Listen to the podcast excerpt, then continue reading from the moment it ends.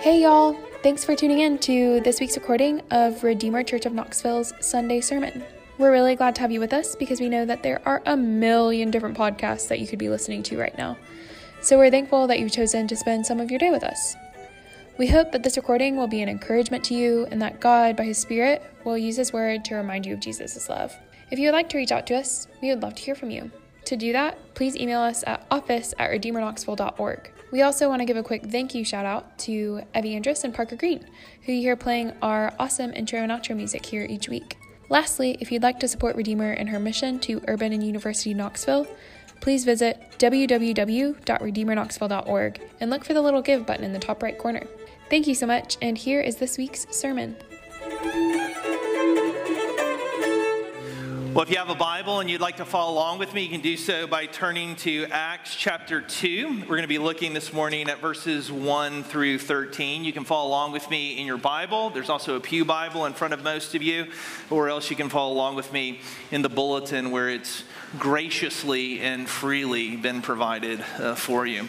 Uh, I do want to welcome you to Redeemer this morning. It's great to have you with us. My name's Sean Slate, and I'm the pastor here, and we're so glad to have you with us because we know that there are a million different things that you could be doing this morning. For instance, you could be on your bike taking some sweet jumps. Uh, you could be uh, preparing for the great concert tonight down at the Tennessee Theater the, for the MLK celebration, or you could be at home recovering from this illness that virtually the whole city has kind of been suffering through the last couple of weeks. But you're not, you're here, and I really do uh, want to thank you uh, for coming. And the reality is that there really is nothing better that you could do with your time uh, then worship Jesus, uh, consider his claims upon your life, and think about the kindness and the beauty of his salvation. So I do want to welcome you uh, to Redeemer. Thank you for coming. What is Redeemer? Well, Redeemer is a church. And what that means is that we're a community of people who are trying to learn how to love God and we're trying to learn how to love our neighbor. And fundamentally, what we believe is that Jesus is God, He's the Messiah. And He's entered into the world uh, to die for our sins and to reveal the love of the Father.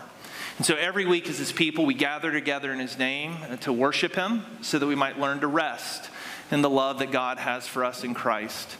And as we rest in his love, we then become a people who delight to gather together in community. We love to spend time with one another. We love to hang out with one another.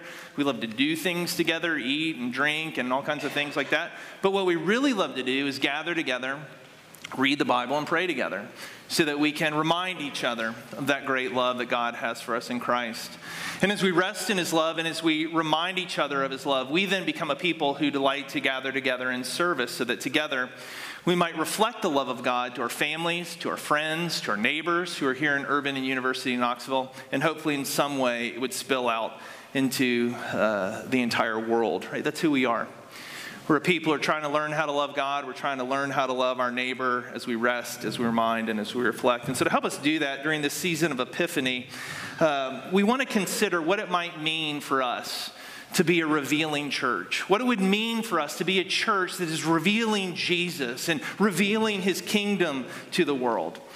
So last week we began a new sermon. I said it's one sermon over seven weeks. And rather than give you all seven weeks on one Sunday morning, uh, we just divided up over seven weeks. And so we're asking this question what does it mean for us to be a revealing church? And last week we talked about being a witnessing church. This week we want to talk about being a spiritual church. Next week, a Christian church, a gathering church, a healing church, a confessing church, and a generous church. And so this morning we want to ask God that He would make us a spiritual church. So, with that in mind, uh, let's look together. Acts chapter 2, verses 1 through 13. When the day of Pentecost arrived, they were all together in one place. And suddenly there came from heaven a sound like a mighty rushing wind, and it filled the entire house where they were sitting. And divided tongues as of fire appeared to them and rested on each one of them. And they were all filled with the Holy Spirit and began to speak in other tongues as the Spirit gave them utterance. Now there were dwelling in Jerusalem Jews, devout men from every nation under heaven. And at this sound, the multitude came together, and they were bewildered because each one was hearing them speak in his own language. And they were amazed and astonished, saying, Are not all these who are speaking Galileans? And how is it that we hear each of us in his own native language? Parthians and Medes, Elamites and residents of Mesopotamia, uh, Judea and Cappadocia, uh, Pontus and Asia, Phrygia and Pamphylia, Egypt and parts of Libya belonging to Cyrene, and visitors from Rome, both Jews and proselytes, Cretans and Arabians. We hear them telling in our own tongues the mighty works of God. And all were amazed and perplexed, saying to one another, What does this mean? But others mocking said, They are filled with new wine. This is the word of the Lord. Uh, would you pray with me now for the teaching? Heavenly Father, we are thankful for this, your word, that you're a God not hidden, uh, nor are you silent, but you delight to reveal yourself. You've done it in your word and by your spirit, and ultimately you do it in the person and work of Jesus. And it's our prayer now that as we attend unto your word, that you would attend unto us and you would pour yourself out to us, that we would see lovely things of you. We pray this in Jesus' name. Amen. You know, whenever people talk about tornadoes, they almost always say that it sounded like a freight train. Well, after the big uh, tornado that went through Oklahoma back in 2013, the Chicago Tribune ran a testimony of a man named John Kass. Uh, who survived the tornado, and here's what he said. He said, People who survive a tornado say it sounded like a freight train, but calling it a freight train is just a way to explain the unfathomable power to those who haven't experienced it. It's not a freight train, not really. It's a way of being polite. Perhaps I'm remembering it all wrong now. Perhaps it wasn't as loud as I remember. But there was the feeling of nature as evil, nature with a mind, predatory, nature intent on hunting us down. I don't think I want to be in a tornado anytime soon. But what I want you to notice about this testimony is two things. And the first thing I want you to notice is the personification of nature. And, and, this is what our culture does, right, with natural phenomena. We, we uh, personify the impersonal. And we live in a culture that says there's no personal God and there's no overarching purpose to the world, and that the world is just cycles and it's science and it's random. But then when we talk about nature, we still personify nature as if it has its own mind and as if it has its own purpose uh, for the world. Now, linguistically and emotionally, this might help us, but intellectually, it doesn't really make sense. It betrays what we say about the world. We say we live in an impersonal world, and then we begin to talk about it as if it's personal. Right, this is interesting to me. I'm going to lay that aside. We'll talk about that maybe a little bit later. Uh, but the second thing I want you to notice is that he says calling it a freight train is just a way to explain the unfathomable power of a tornado. He says it wasn't a freight train, it was like a freight train. It was this powerful force that changed everything. Now, the reason I bring this up is because the church is meant to be a powerful personal force that brings change to the world. And this is what they saw on the day of Pentecost. There was this powerful personal experience, a powerful personal event happened to the church, through the church, and to the world and it changed everything. So, what I want to do is, I want to think about this powerful spiritual event. And what was it? What was this powerful spiritual event? It was the giving of the Holy Spirit to his church. So, for our purposes this morning, it was the formation of a spiritual church. And the reason I want to uh, begin here is because uh, this is because whenever we begin thinking about Pentecost, or whenever we start talking about a spiritual church, it seems to me that we always get enamored with the phenomena of the Spirit rather than the purpose of the Spirit. And I want you to look again at verse 1. It says, And suddenly there came from heaven a sound like a mighty rushing wind, and it filled the entire house where they were sitting. And divided tongues as of fire appeared to them and rested on each one of them. And they were all filled with the Holy Spirit and began speaking in other tongues as the Spirit gave them utterance. All right, so I want you to think about these phenomena with me eh, the rushing wind right? The, the tongues that are hovering over them and are divided, right? These divided tongues of fire. And all the language, all the words that are being spoken, they're heard, they're, they're understood. It's amazing.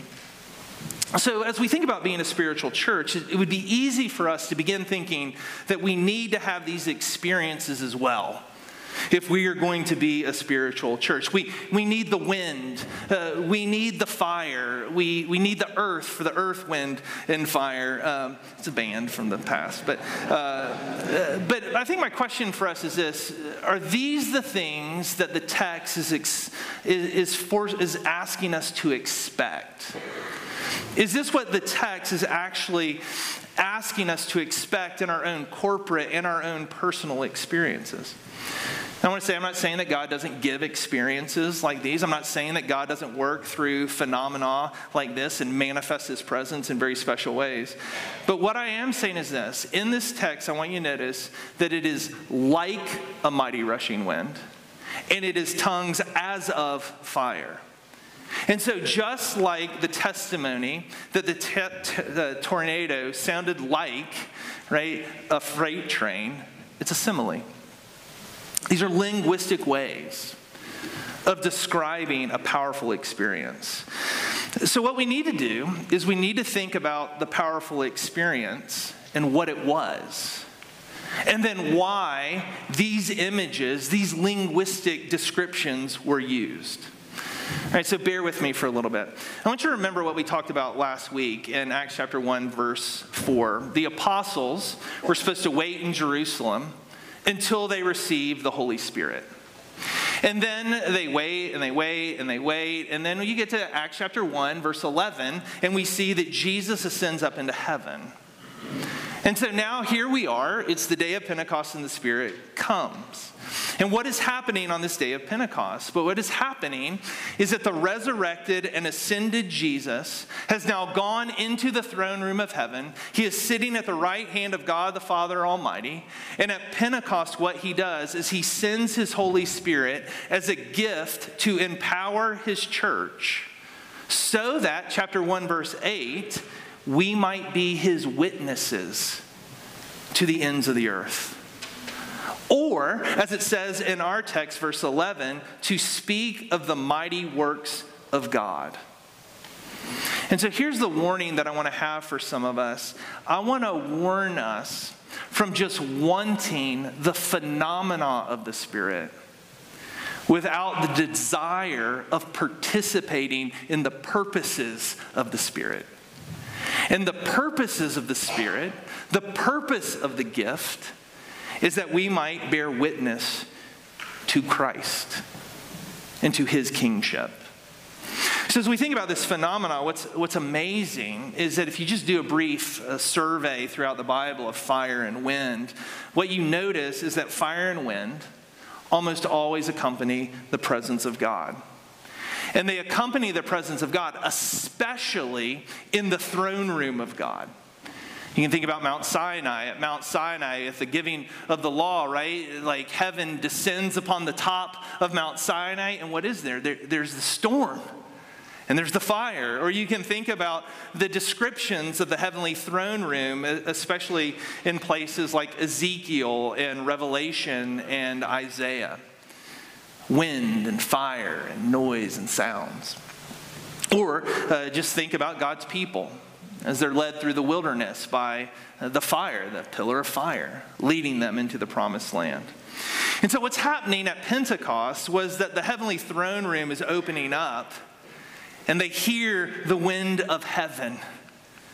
And they see the holy fire of heaven descending upon the people of God.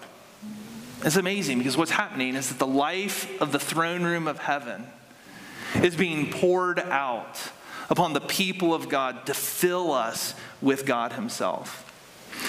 You can think about it another way. Uh, as, as most of you know, uh, the Bible begins like this in the beginning. Right? And in the beginning, uh, God made the heavens and the earth, and the heaven and the earth were uh, formless and void, and darkness was over the face of the deep, and the Spirit of God was hovering over the face of the waters. This is amazing. The Spirit of God is hovering over the face of the waters. Now, what's significant about this is in Hebrew, the word for spirit is ruach. And what does Ruach mean? Wait for it. Wind, breath, right? The Spirit.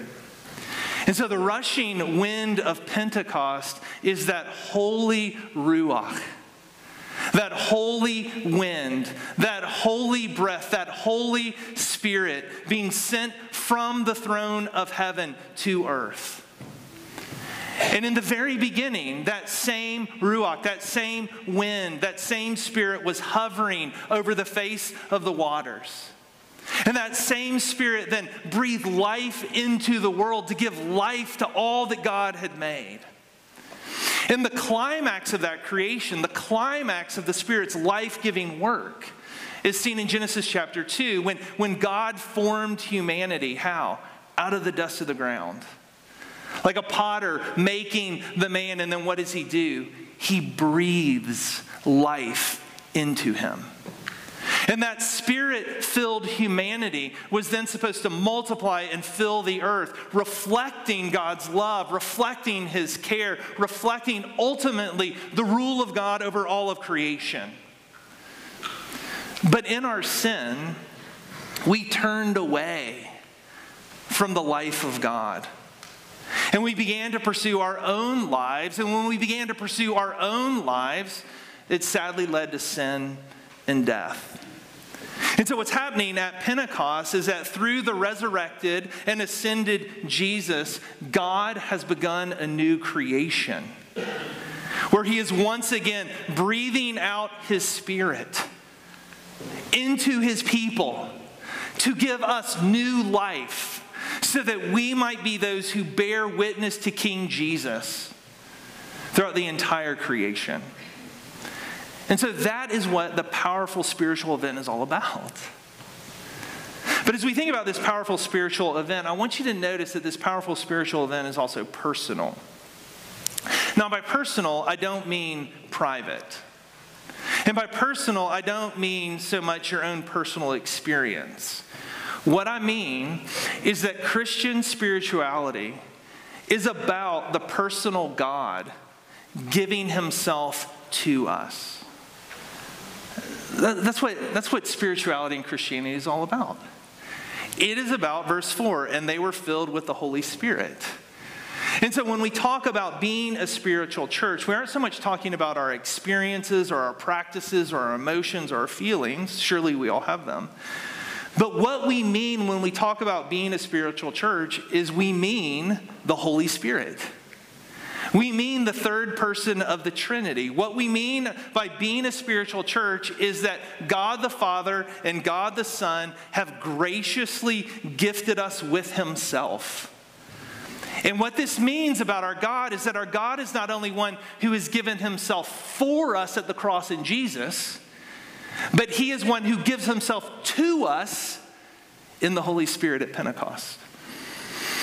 Now, this might be a different vision of spirituality than many of you are familiar with, because it seems to me that in our culture and even in our own church, we tend to think about spirituality as some deep, personal, inward experience where we learn mastery over ourselves. And when we think about our spiritual practices and we talk about our spiritual practices, they too tend to be about looking deep within ourselves trying to find deeper meaning about ourselves and deeper meaning about our own experiences with the world. And therefore, in our culture, becoming spiritual, right, is really all about growing in a deeper understanding of ourselves and an acceptance of who we are.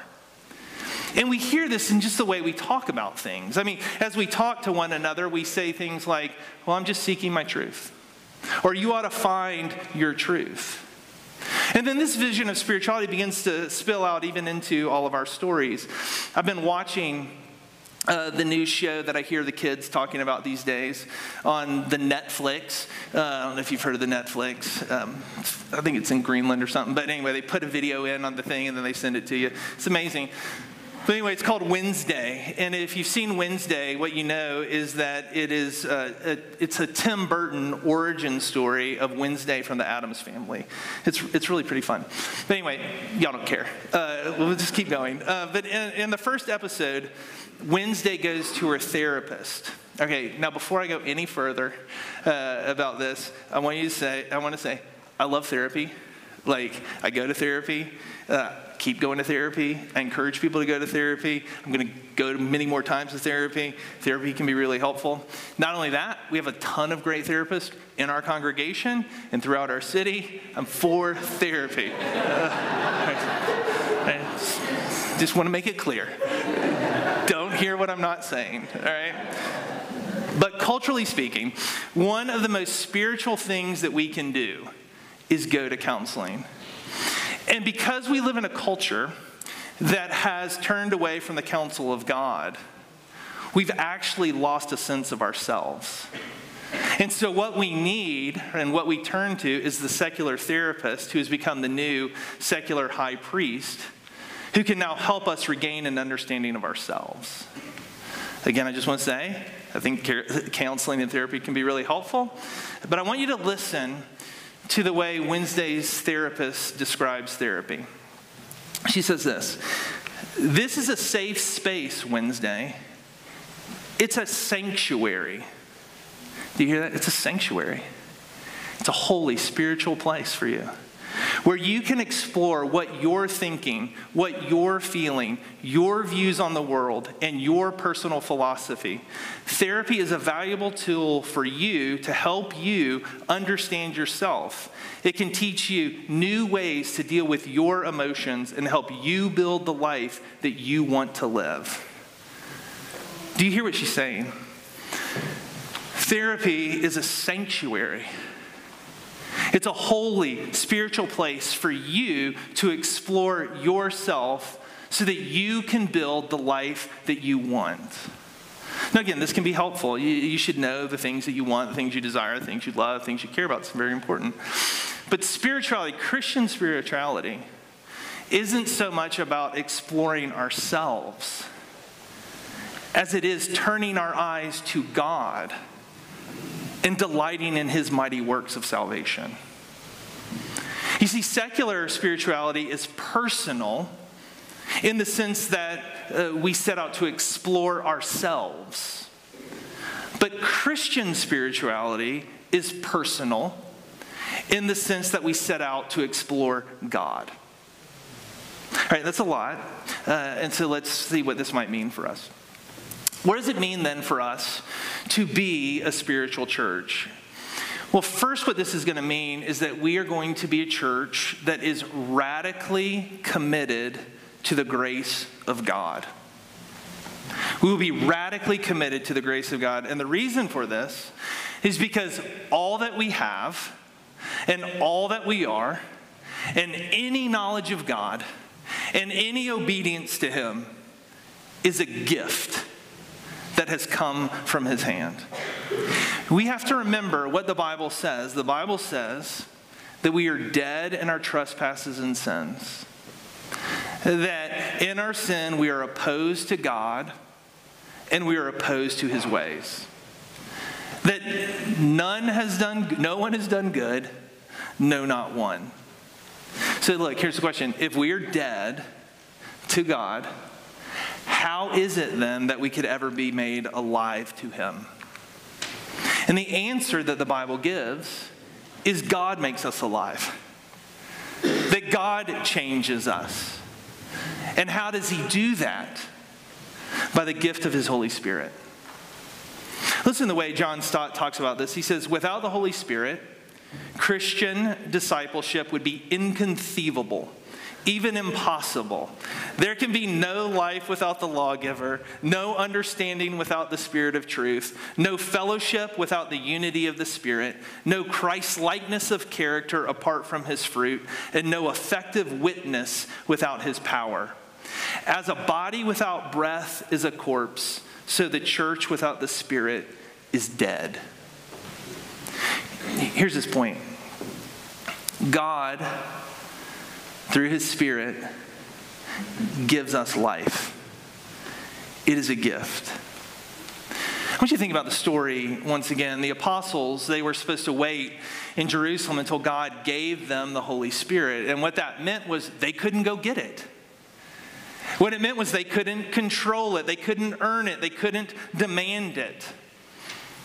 All they could do was receive it. Because the Bible tells us that the Spirit blows where He blows.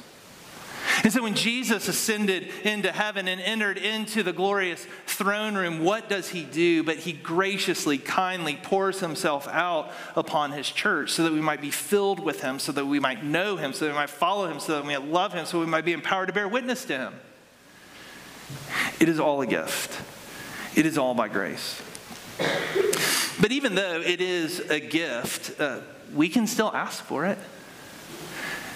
Think about Christmas. I mean, at Christmas, what do your parents ask you? What do you want for Christmas? It's a gift. When you sit on Santa's lap and he says, Little boy, little girl, what do you want for Christmas? That's how Santa talks, right? Uh, y'all all know that. Uh, you ask, and you ask for the great gifts, right? And you expect them to come.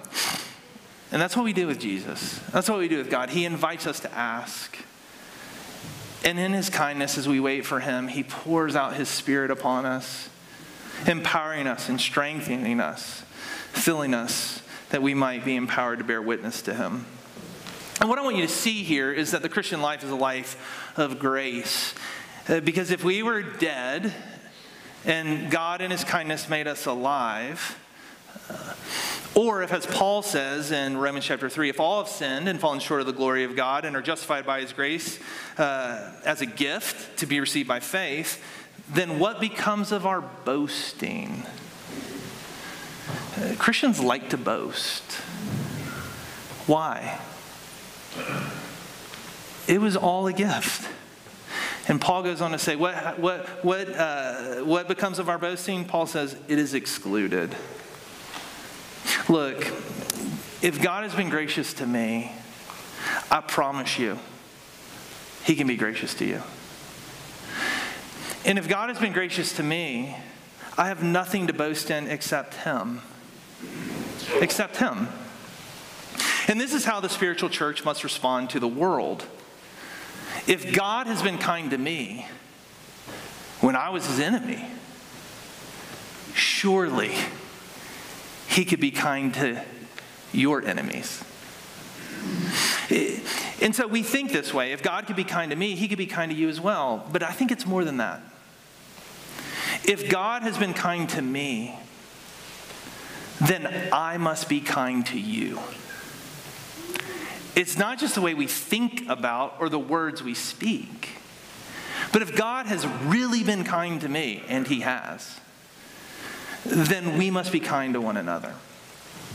I was recently talking with a friend of mine about Francis and Edith Schaeffer and their ministry in L'Abri. And their ministry out in L'Abri over in Switzerland was this ministry to people who really wanted to, you know, who were trying to figure out what Christianity was all about after World War II. And people would come to their homes and when they would come to their homes, they would welcome them in and they would have supper with them and they would talk with them about the gospel and about philosophical ideas and they would work in the garden together. It was this wonderful ministry of radical, radical hospitality and deep intellectual conversations.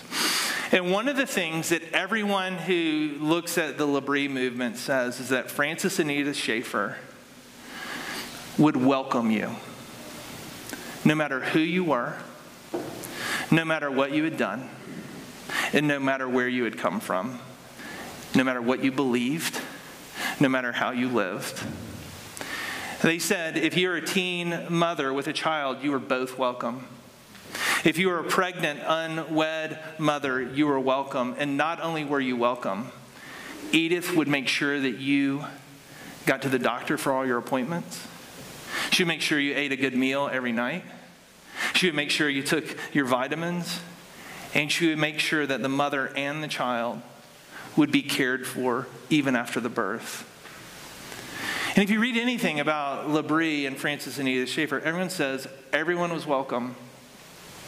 And everyone who was welcomed heard about Jesus.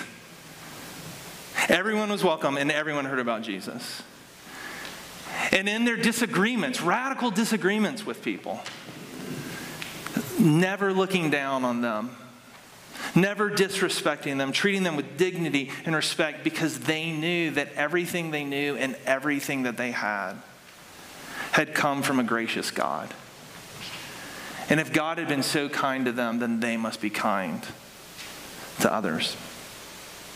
Radically committed to grace. The second thing is that we will be radically committed to bearing witness to the name of Jesus. Many of you know this, but the day of Pentecost was a reversal of Babel. Uh, you might remember that back in Genesis chapter 11, humanity had turned away from God, and there was still a common language upon the earth. And uh, humanity had been called to fill the earth, to multiply and fill the earth, bearing witness to God. That's what he told them. But instead, what did humanity do? They gathered on the plains of Shinar to build a tower to heaven. And the purpose of this tower was that they could build their way to heaven and they could make a name for themselves. It's interesting. So rather than filling the earth and making a name for God, they said, we'll just stay here and we'll make a name for ourselves. And when God saw this, the text says, he came down and he confused their language and sent them out to fill the earth. He sent them out to do the things that they're supposed to do. And then the text gets weird if you follow it, because as you follow it along, you, you get to the next line after the Tower of Babel, and it says, These are the generations of Shem. It's kind of fascinating. It's really great uh, narrative. Uh, if you don't know this, Shem in Hebrew means uh, the name or the name of renown. So when you think about this, this is amazing structurally what happens there. Humanity stayed and tried to build a name for themselves. And God says, hey, let me tell you about the generations of the name of renown. And the generations of Shem, do you know where they end? They end with this man named Abraham. Abraham, the one whom God had come to and made a promise, saying, I will be your God, I'll be the God of your children. He sent him out. And he says, Your children will fill the earth, and they will be a blessing to the nations. Now we come to the New Testament, and there's this man named Jesus, and Jesus is the son of Abraham, and he's a blessing to the world. He's the blessing to the world. And so, what does he do at Pentecost? He comes down not to curse humanity, but to bless and fill humanity with his presence. And this is what was doing was proclaiming to the world that every tongue was doing was proclaiming to the world that every tongue, every tribe, every nation, every culture belonged to him. Unlike other religions like Islam, which is embedded in a culture and in a language and in a place, Christianity, on its very first day, at its inception, said Jesus is king of it all.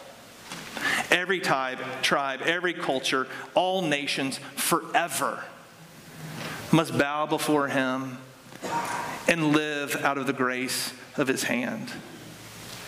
And so, a spiritual church is going to be a church that bears witness to the world that Jesus is its king radically committed to grace, radically committed to bearing witness to the name of Christ. And then lastly, a spiritual church is one that is radically committed to a new way of life.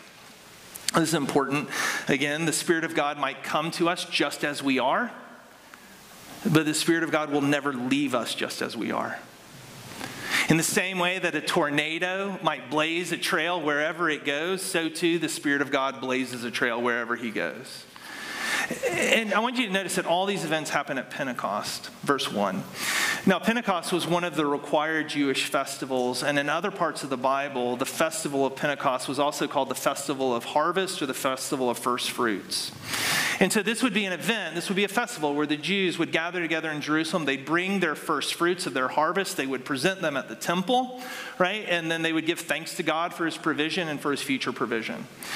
So, now think about what's happening on the first Pentecost.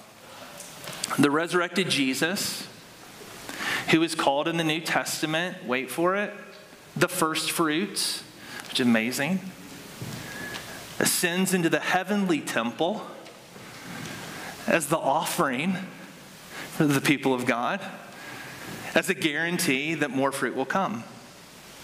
And how does that fruit come? But he, pour, he rains his spirit down upon his people so that we might be fruitful like him.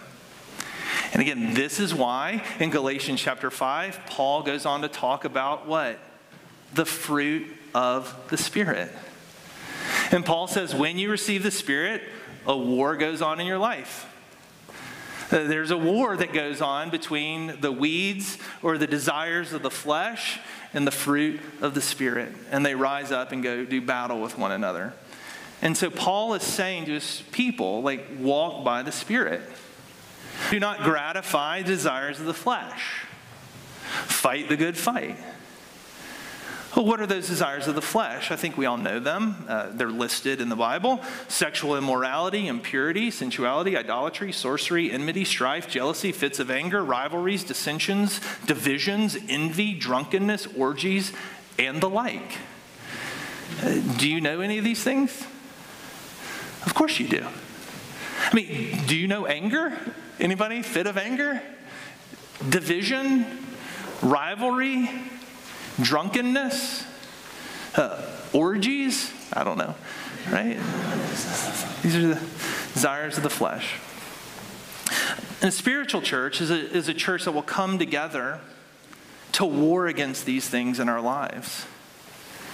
Uh, we will turn away from these things together so that we might walk by the power of the Holy Spirit, so that we might bear fruit, God's fruit as we pursue, if you just think about those desires of the flesh, I mean, as we would pursue a new religion rooted in Jesus, not ourselves.